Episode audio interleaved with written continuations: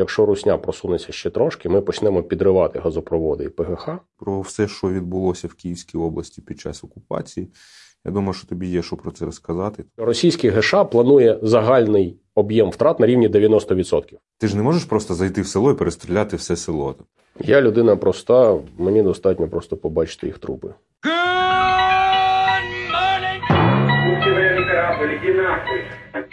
Друзі, привіт! Сьогодні в нас черговий випуск нашого подкасту Напалм. Сьогодні у нас не дуже звичайний випуск, бо в нас в гостях сьогодні Микола Стрибков. Е, е, Як він сам сказав, він в першу чергу інженер, а в другу чергу він волонтер. І зараз він входить е, в групу волонтерів, яка займається. Ми вам зараз розповімо детально, чим вона займається, бо це дуже цікаво. І це те, що ми намагалися і донести до читачів і до слухачів, е, мабуть, ще з 1 квітня, коли українські військові е, зайшли в Бучу, Ірпень і інші міста Київської області, які були окуповані. Отже, Микола, привіт, дякую, що ти сьогодні з нами. В мене буде таке перше питання дуже загальне. Скажи, як тебе застала війна взагалі, де ти був, що ти робив? І оця друга хвиля повномасштабна війна, скажімо, ми про 14 років не говоримо. Е, Давай про 24 лютого. 24 лютого мене застало вдома в постілі, я спав. У мене над домом спочатку пролетіло кілька незрозумілих предметів, потім я почув вибухи. Ну, але те, що, скажімо, воно почнеться саме о 4 о 5 ранку, я знав ще за добу до цього. Про те, що в принципі війна буде, я знав ще десь року з 16-го, і всім бігав, розказував, що як тільки Русня добудує Північний потік 2 в лютому місяці ми побачимо загострення. Відповідно, е, коли в грудні почались накопичення техніки, людей, коли Русня почала стягувати до наших кордонів там підрозділи з Далекого Сходу, я сприйняв це дуже серйозно. І наприкінці січня ще спочатку там ми з сім'єю поїхали за кордон, потім буквально на пару днів повернулись в Україну. Потім я їх відправив вже за кордон остаточно. Ну і лишився в Києві чекати, коли почнеться. Ну, при цьому ходив на роботу, виконував свої професійні обов'язки, в принципі. Але знаєш, багато людей, коли бачили ці карти, ну, якщо ти пам'ятаєш західні ЗМІ, коли там, ну, як, як воно і сталося, всі дуже не дуже сприймали це серйозно, бо всім здавалося, що це просто ну, якби дуже тупо нащо нападати з всіх боків, що це буде для Росії пиздець там і все інше. Я так розумію, що ти серйозно сприймав весь цей сценарій, тому тобі було легше, мабуть, коли все це почалося. Да я не просто серйозно сприймав цей сценарій. Ще раз, я був готовий до того, що як тільки вони добудовують Північний потік 2, одразу починається друга кампанія. Тому що це чомусь у нас не дуже поширене знання, але по суті єдине, чим наш попередній президент пан Порошенко зупинив січневий наступ росіян в 2015 році, коли були переговори навколо Дебалі, і коли був так званий другий мінськ. Угу. Це саме загрозою того, що якщо Русня просунеться ще трошки, ми почнемо підривати газопроводи і ПГХ наші і лишимо без газу не тільки себе, а й Західну Європу. Тільки після цього пані Меркель відірвала сука дупу від е, табуретки і разом з Оландом прискакали в Україну, точніше, прискакали в Мінськ на переговори. Тобто на той момент фактор газу був одним з вирішальних. Коли Русня почала качати Північний потік 2 коли вони його таки пробудували, коли вони в нього закачали технічний газ, то всі розмови німців про те, що це, типу, ми його там сертифікуємо чи не сертифікуємо, стали до лампади. Тому що, ну, уяви собі ситуацію: зима, газу ніхіра нема. Північний потік є, але не сертифікований. Тут Русня заходить, підриває наші газопроводи або просто перестає качати газ через нашу територію. І німцям для того, щоб взагалі, хоч якось ну там дотягнути до кінця опалювального сезону, їм стає похеру, він сертифікований чи не сертифікований, тому що у них є реальна труба, через яку йде реальний газ. Окей, зрозуміло. Е, Давай перейдемо до конкретики про е, те, що ми говорили, про Бучу, Ірпень. І якщо ти пам'ятаєш, ну я думаю, що ти знаєш про це. колись десь за, мабуть, два місяці до війни ми робили новину про те, що Росія прийняла стандарти захоронень і закупила 50 тисяч поліетиленових мішків для трупів. В нас, наприклад, е, там всі думали, що це вони купують мішки для своїх там людей і солдатів. Тому це визивало, ну знаєш, на той час якусь посмішку. Ну, бо, типу, знаєш, коли країна заявляє, що вона купує 50 тисяч мішків для трупів, війни ще не було великої. То давай ми поговоримо про про ці мішки, про стандарти, про гости і про все, що відбулося в Київській області під час окупації. Я думаю, що тобі є що про це розказати. Так. Ну, я почну, мабуть, з ГОСТу. Новий ГОСТ на масові захоронення на Росії був прийнятий 21 вересня минулого року, тобто, практично в той самий тиждень, коли росіяни добудували Північний потік. 2 Ну, це я думаю, що це співпадіння, але ну таке знакове досить співпадіння. Але в силу він вступив тільки 2 лютого цього року. 2 лютого цього року це по суті за два дні до початку Олімпіади китайської і за три тижні до вторгнення.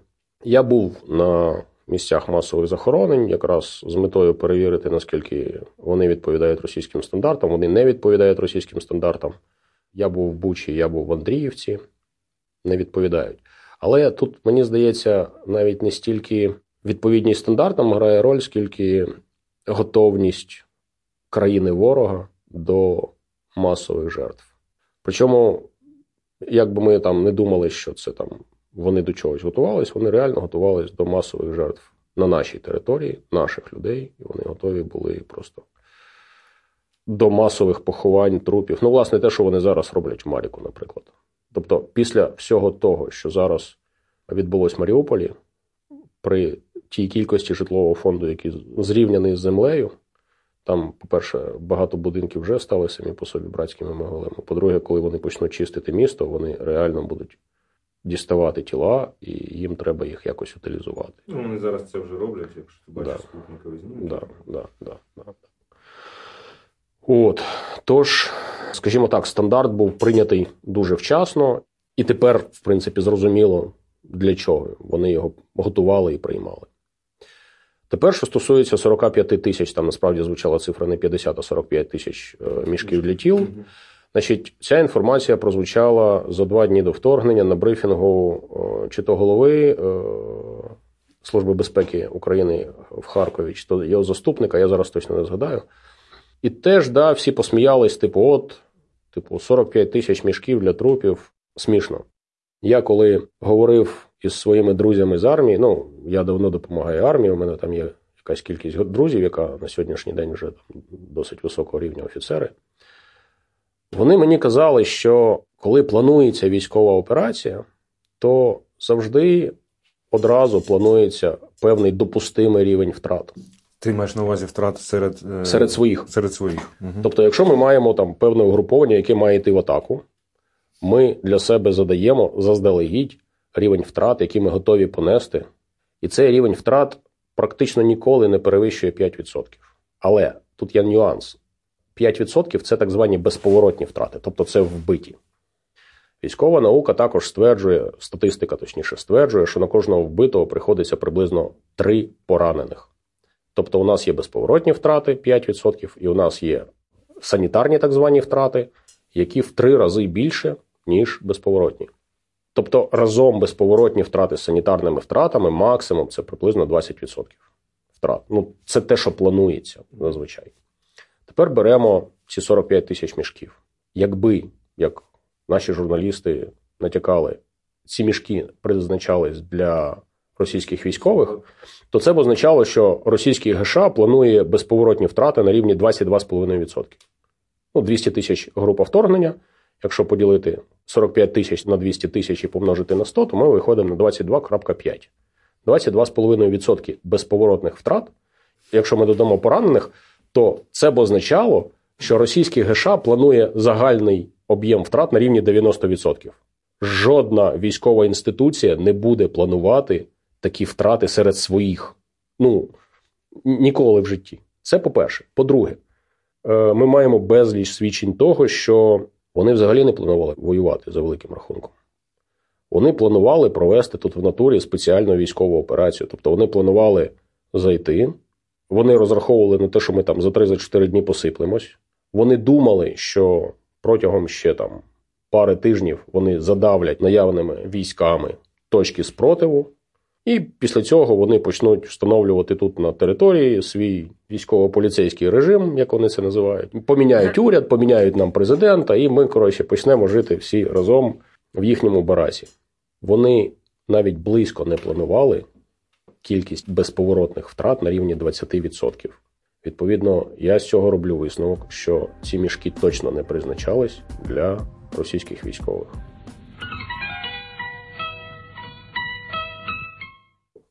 Окей, але е, чи могли ці мішки, наприклад, призначатися для українських військових? Якщо вони думали, що вони за два дні дійдуть там до Києва, то, наприклад, може.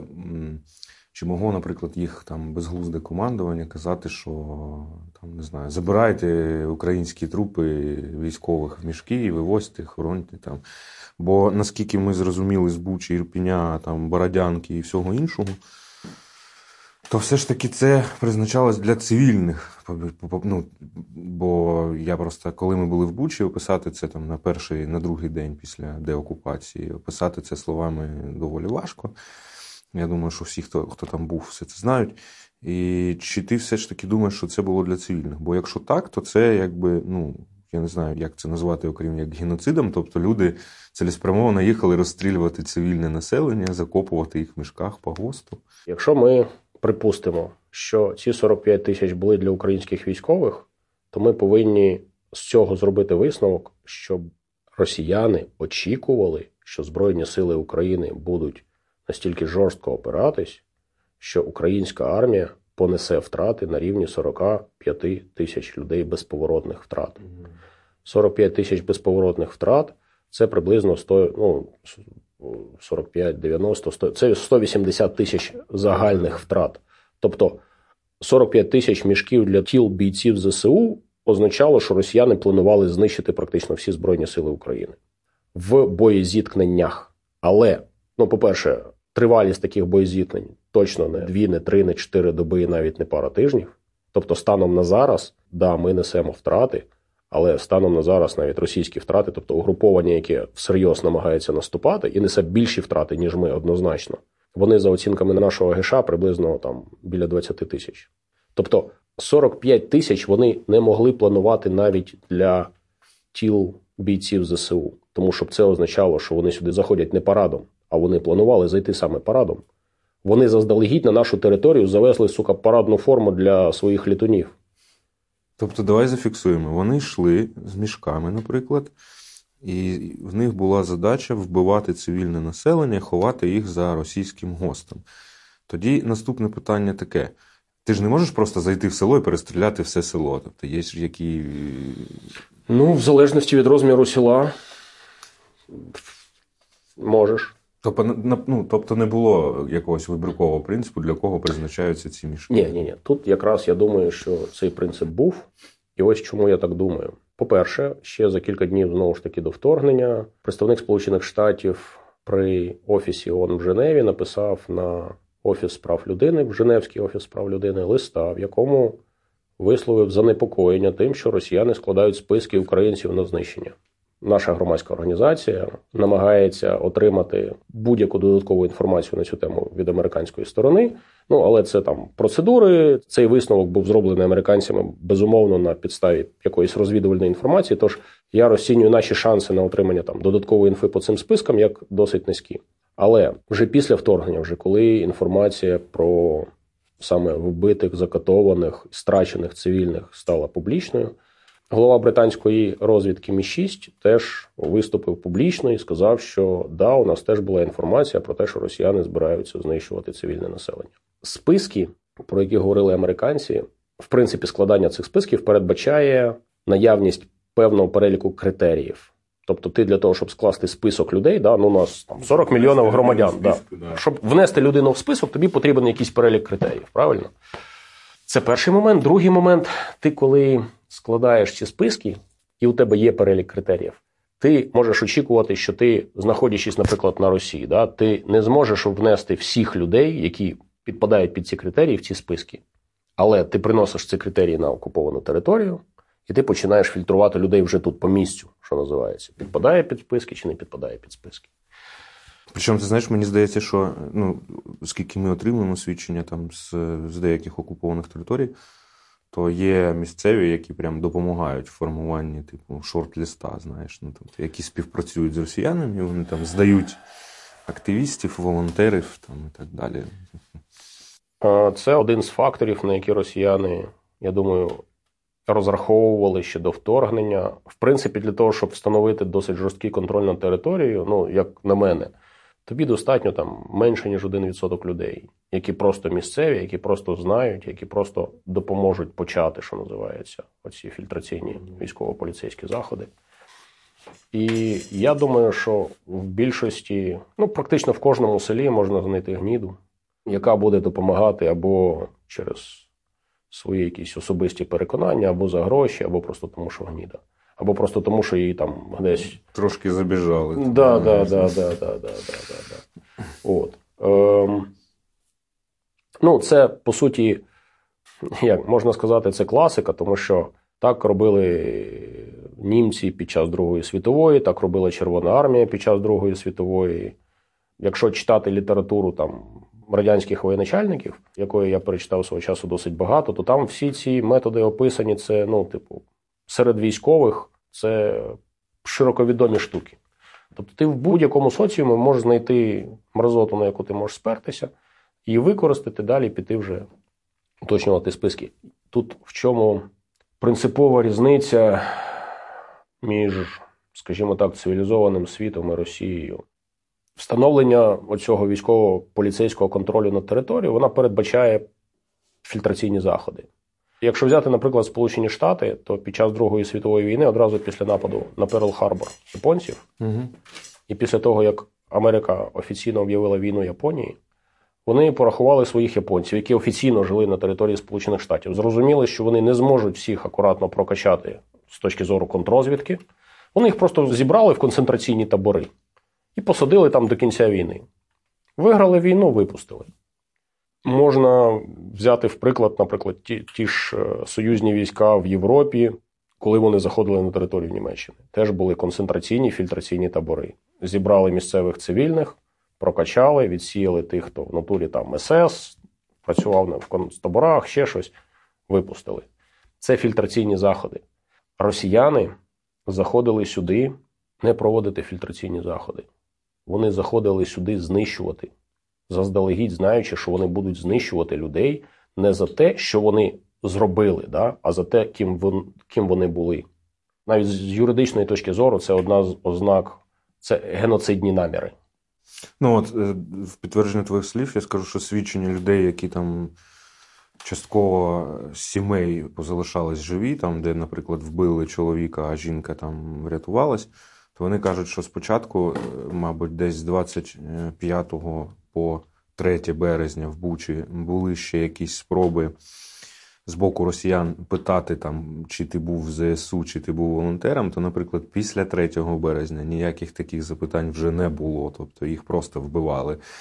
То е, з чим це пов'язано, незрозуміло. Може, вони просто спочатку імітували якусь діяльність, ну, типу, щоб це було якось легалізовано там, не знаю, в очах їх самих, а потім вони навіть перестали ховатися, вони просто заходили і вбивали людей там в підвалі.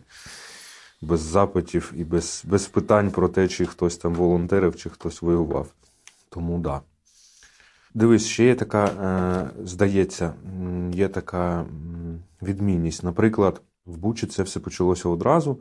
Почалися вбивства, почалися там на вулиці вокзальній. Там, наприклад, в Херсоні спочатку нічого такого не було, навіть коли там окупанти зайшли в місто. Якщо ти пам'ятаєш, там були мітинги, там ще якісь. В чому різниця, чому це так відбувалося? Чи було якесь географічне поділення, чи просто це просто, ну, типу, не знаю як, просто відмінність групіровок, які заходили? Тут ключове слово спочатку. Якщо подивитись на ситуацію в Херсоні зараз, то там вже зараз більше ста людей, про яких ми знаємо, тільки які вже викрадені, і, скоріш за все, вони вже не живуть. Але Херсон був зайнятий росіянами без суперважких боїв. Без боєзіткнень. Да. Херсон був відносно ну, легко ними зайнятий. Відповідно, солдатня там скажімо так, не палає таким бажанням помсти, вони там спокійніші. Бо що насправді сталося в Бучі на півночі, і чому я особисто вважаю, що практично весь офіцерський корпус сил вторгнення відповідальний за ці злочини.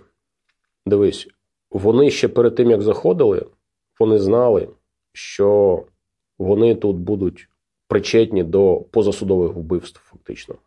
Ще заздалегідь, коли заходили, до кожного армійського підрозділу, ну наскільки я собі можу так уявити, наскільки я спілкувався з хлопцями Служби безпеки України, з якими ми обговорювали цей момент. Скоріше за все, до кожного армійського підрозділу був представлений один чи більше офіцерів ФСБ, в задачу яких якраз входила ну навіть не те, що фільтрація, а визначення людей, яких треба було там вбити або ізолювати, і які власне відповідали за оцей процес перед начальством.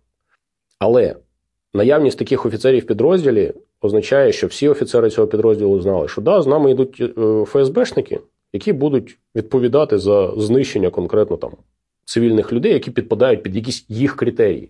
Більше того, я зуб даю, що ФСБшники безпосередньо вони самі людей навіть не стріляли. Вони просто пальцями тикали, вони брали якогось бійця з підрозділу, до якого вони були е, придані, і казали: Так, Вася, ти йдеш зі мною, так, цього стріляєш, цього не стріляєш, цього стріляєш, цього не стріляєш. Я впевнений в тому, що ФСБшників ніколи. Ну, в тому, що навіщо їм миратися, якщо є там. Е, Ну навіть не Ні, миратися, ну знаєш. люди різні, є любителі, є ентузіасти, є ще якась херня, так що.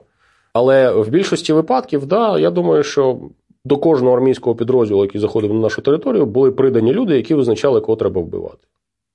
І весь офіцерський корпус це знав. Тепер підрозділ заходить на територію, отримує день. Причому так, ну, З першої хвилини. Там. Да, причому з першої хвилини, по суті, вони отримують пизди. Вони зупиняються. У них там бажання помсти. Вони лізуть вперед, вони знову отримують пизди. Вони зупиняються, їм командири дозволяють трошки випити для хоробрості. Вони випивають не трошки і починають, по суті, зганяти оцей свій переляк на тих, на кому можуть. А враховуючи, що більшість російської солдатні, ну якщо подивитись по демографії, звідки їх, сука, понабирали, з яких їбні їх повитягували, як це, різноманітні психопатичні схильності, помножені на бажання помсти, підігріті алкоголем, і ми маємо те, що маємо. Ну, знаєш, перше, що нас дуже здивувало, ну, в сенсі, окрім там вбивств, е, все те, що, наприклад, ти бачиш, що це був газон, який розворотили танком, або ти бачиш, знаєш, якийсь е, торговий центр, в який вистрілили з танка з російського, і ти розумієш, що це була якась істерія, тобто як, ну, люди, знаєш, які приїхали із Сибірського посілку, в якому не- нема туалету. І Вони вперше побачили газон, то, типу, я думаю, що це теж їх трошки підігрівало в тому плані, що знищити просто все, що вони бачили на своєму шляху, включаючи людей. Тому- Як було написано на одній з стін після того, як вони з'їбались, хто вам дозволив так класно жити. Ну, я не знаю, наскільки це була правда, тому що ми казали, що це про фейк. Фейк. Але знаєш, але дуже цікаве фото було мого колеги. Е, Було питання, на що вони валили столби. Просто столби з е, ліхтарями. Угу. Виявилося, що на стовбах е, сонячні панелі є. Просто їм не сподобалося, що сонячні панелі живляться від, е, тобто фонарі живляться від сонячних панелей. Коли в тебе в у Піздюйській нема газу і електричества, знаєш, ти думаєш, що це дуже дуже обідно було. Ну, як це? Наміри, про наміри ми можемо спекулювати скільки завгодно, але те, що на окупованих територіях купа речей були знищені тільки тому, що вони були, і тільки тому, що їх русня не могла забрати з собою, це очевидний факт. Да, ми, до речі, бачили по дорозі там, знаєш, випавший якийсь холодильник або ще, причому холодильник Кока-Коли. Там, ну, тобто це не, не побутовий холодильник, але Да, ти да, розумієш, да. що люди Попалені машини, які вони не змогли завести. забрати, да, да, да. прорізані колеса, це все. Ну, це вже прорив інферно, але я хочу повернутися до офіцерського корпусу армії вторгнення. Вони заздалегідь знали, що вони їдуть вбивати цивільних, тому коли їх солдатня почала вбивати, гвалтувати і взагалі творити діч, вона це робила, зокрема, тому що вони знали, що за це ніхто карати не буде. Офіцерський корпус ніяким чином не зупиняв і не карав своїх власних підлеглих за вчинення військових злочинів. Більше того, враховуючи стандарти на масові захоронення, враховуючи 45 тисяч мішків для тіл і враховуючи мобільні крематорії, ну це трошки окрема тема, але тим не менше, маючи в своєму розпорядженні весь інструментарій для того, щоб приховати результати того, що відбулося, я думаю, що вони, ну, якщо не прямо сприяли, то як мінімум нічого не робили для того, щоб зупинити все те, що ну, коїла їх солдатня. Слухай, ну є такий. е, Я, я думаю, що тобі відніше, чи міф це чи ні, коли, наприклад, армія там якесь угрупування бере там село або місто, їм кажуть, там у вас є там умовних 5 хвилин там помородерити. Наскільки, наскільки це правда? Типу, знаєш, як винагорода за те, що ви рінулись в бой, і, типу, взяли це селище. От. Е, да, в давньогрецьких воїнах, в Римській імперії певні такі методи заохочення були. Ну так, якщо подивитись на, скажімо, там ті ж давньогрецькі війни, то була і така практика, що всіх е, осіб чоловічої статі старше 4 років вбивали. Ті, що молодші 4 років, забирали в рабство, жінок забирали в рабство, місто грабували. Просто з того часу пройшло трошки більше двох тисяч років, і за останні там навіть 500 років держави по всьому світу прийшли до того, що війну треба вести по правилах. І як це не дивно, але навіть Російська Федерація з цим погодилась і не підписувала на цю тему купу документів. Ну, але як українці знають краще за інших, договори з Росією не коштують навіть того паперу, на якому вони були написані. Відповідно, тут ми бачимо нехтування і людськими життями, і своїми міжнародно взятими на себе зобов'язаннями. По суті, ми бачимо тупо нечість, яка прикривається наявністю у них ядерної зброї. Ну, знаєш, це саме, напевно, зараз найважче, що є взагалі, тому що ти бачиш там певну імпотенцію міжнародних організацій, я там кажу там про ООН, наприклад. І ти розумієш, що все те, що було в Бучі, там, в Ірпіні, і те, що ми ще не знаємо, ну точніше, ми знаємо приблизно, що там є там на Харківському напрямку на окупованих, і те, що там в Маріуполі відбувалося, це все ще доведеться е, розслідувати і дізнатися, і побачити. І найважче в тому, що ти заганяєш себе в кут тим, що ти думаєш, що Росія не покарана за це все, і по суті їм плівать на всі ці міжнародні конвенції, договори, переговори. Тобто, і, от мене питання: як, як ти бачиш, яке б ти бачив покарання і відновлення справедливості в цій ситуації? Я людина проста, мені достатньо просто побачити їх трупи. І я думаю, що це цілком е, реалістична мета. Ну, або їх притягнути офіційно до відповідальності, або вбити. Насправді, тут є такий момент, і він ну, насправді дуже важливий момент, з моєї точки зору. Плануванням, по суті, військових злочинів в Україні займались цілком конкретні люди. Тобто є люди, які безпосередньо відповідальні за те, що тут у нас загинуло дуже багато цивільних. Але крім цих людей, є ще люди, і вони значно більш, з моєї точки зору, відповідальні. Це люди, які це все планували, які на початку, ще до вторгнення, на початку планування цієї спеціальної військової операції, сказали, що да, ми для того, щоб зламати опір суспільства на окупованих територіях, будемо замість фільтраційних заходів просто людей вбивати, ставити на коліна, зв'язувати руки за спину і пускати кулю в голову. І це абсолютно конкретні люди, це невеличка група, але абсолютно конкретних людей, до яких в результаті правильно проведеного розслідування можна дотягнутися. Причому спочатку їх можна просто опублікувати, потім на весь світ сказати, що оце не просто військові злочинці. Ну тому що, знаєш, одна справа, коли тебе там в дитинстві в якомусь там селі під Тамбовом папа їбав, да? а інша справа, коли ти виріс в нормальній сім'ї, коли ти став офіцером, коли ти Причому офіцером високого причому офіцером високого рівня, причому офіцером там армії чи спецслужби. Тобто, по суті, особливо в такому суспільстві, як російському, ти вважаєшся ну, аристократ, аристократичне суспільство російське. Воно ну, багато в чому зберігло свої оці аристократичні риси. Ти, по суті, представляєш еліту цього суспільства, і ти в якийсь момент говориш: да, а ми для того, щоб зламати опір суспільства, будемо людей вбивати, будемо жінок гвалтувати, будемо вбивати сука дітей на очах у їхніх матерів. Ти приймаєш таке рішення, і ти далі, відповідно до цього рішення, інструктуєш людей, роздаєш офіцерів ФСБ армійським підрозділам, тобто проводиш певні системні підготовчі дії, знаючи, у що це зрештою виліться. Ці люди, ці люди можуть бути встановлені. І далі, коли вони будуть встановлені, і коли на весь світ буде сказано, що оці люди, оцей жах спланували, я впевнений, що це дуже багатьом розв'яже руки. Дуже багатьом. І не просто розв'яже. Ще один момент в тому, що російське суспільство не настільки монолітне, наскільки російська пропаганда хоче його показати. Навіть ми зараз, там, будучи практично нікому невідомою там громадською організацією, ми вже встигли отримати допомогу від громадян Росії.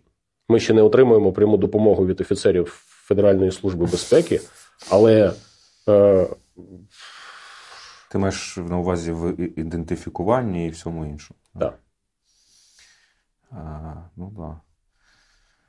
Е, Ти знаєш, дуже дивно було в перші дні після е, там, 1, 2, 3 квітня, наприклад, після всіх цих подій в Бучі.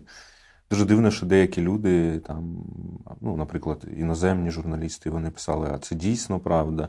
Ну, тому що, наприклад, для тих, хто був тут, ніяких сумнівів в тому, що це сплановано або що це відбувалося, не було.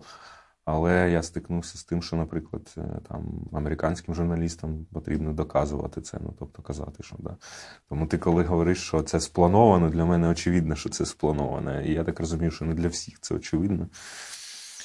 Е, окей, у вас є якийсь е, там е, план, план дій на, там, на якийсь короткий або період? Що, що, далі ви будете робити? В першу чергу ми дооформлюємо нашу громадську організацію як юридичну особу.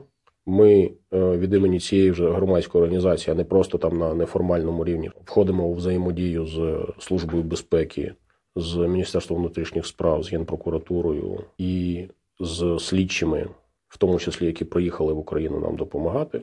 І далі ми плануємо всебічно допомагати цьому розслідуванню і матеріально, і інформаційно і стежити за тим, щоб воно раптом не загинуло в наших дєбрях, тому що, ну, на жаль, наша, наша державна машина має відносно коротку пам'ять, і тут мене дуже сильно надихає приклад одного іншого волонтерського проекту, який ну там при всіх місцями спірних моментах, але це якраз яскравий приклад тої пам'яті, яку українське суспільство повинно мати. Я зараз говорю про проект Миротворець. Угу. Тобто, при всіх там якихось нюансах, які на миротворці зараз зафіксовано більше 200, мені здається, 50 тисяч людей, які так чи інакше брали участь у спробі демонтажа української держави.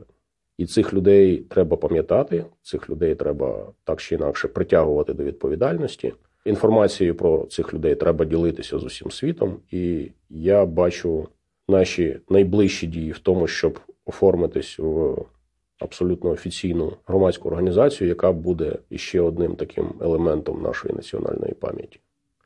Причому я думаю, що не тільки нашої. Справа в тому, що це гасло ніколи знову, яке зараз Європа згадує на кожну річницю завершення Другої світової війни. Але ж воно знову, ти ж бачиш. Да, да, да, да. Його треба не просто виголошувати. Над ним треба постійно системно працювати і притягнення до відповідальності людей, які дозволили собі запланувати вбивство, зґвалтування, там, тортури цивільних. Це якраз прямий крок до того, щоб справді ніколи знову. Дякую тобі дуже за те, що згодився поговорити. З нами був Микола Стрібков, це волонтер, інженер, і в нього дуже важливий проєкт, дуже важлива місія. Ви можете нас слухати на всіх платформах, які вам зручні: і Apple, і Megago, і Google Podcast, і Spotify. Це був наш черговий випуск, і сьогодні ми говорили про запланованість масових вбивств цивільних е, в Бучі, Ірпіні, е, Бородянці та інших містах, які були окуповані російськими солдатами. Дякую за запрошення. Щасти вам Боже, слава Україні!